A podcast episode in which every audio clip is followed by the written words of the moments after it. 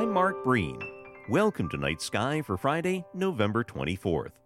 Through this week, the moon has exhibited a steady march from its conjunction with Saturn on Monday evening and now beginning a rendezvous with Jupiter, which will continue over the next 24 hours.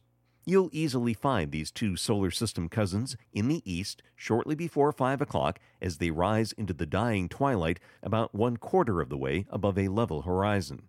They will dominate the heavens by 8 o'clock, more than halfway up in the southeast, and due south two hours later. They don't stop there. Though most of us will be sleeping, the moon continues to move closer to Jupiter through the night, delightfully close as they lower into the west from 3:30 to 4 o'clock.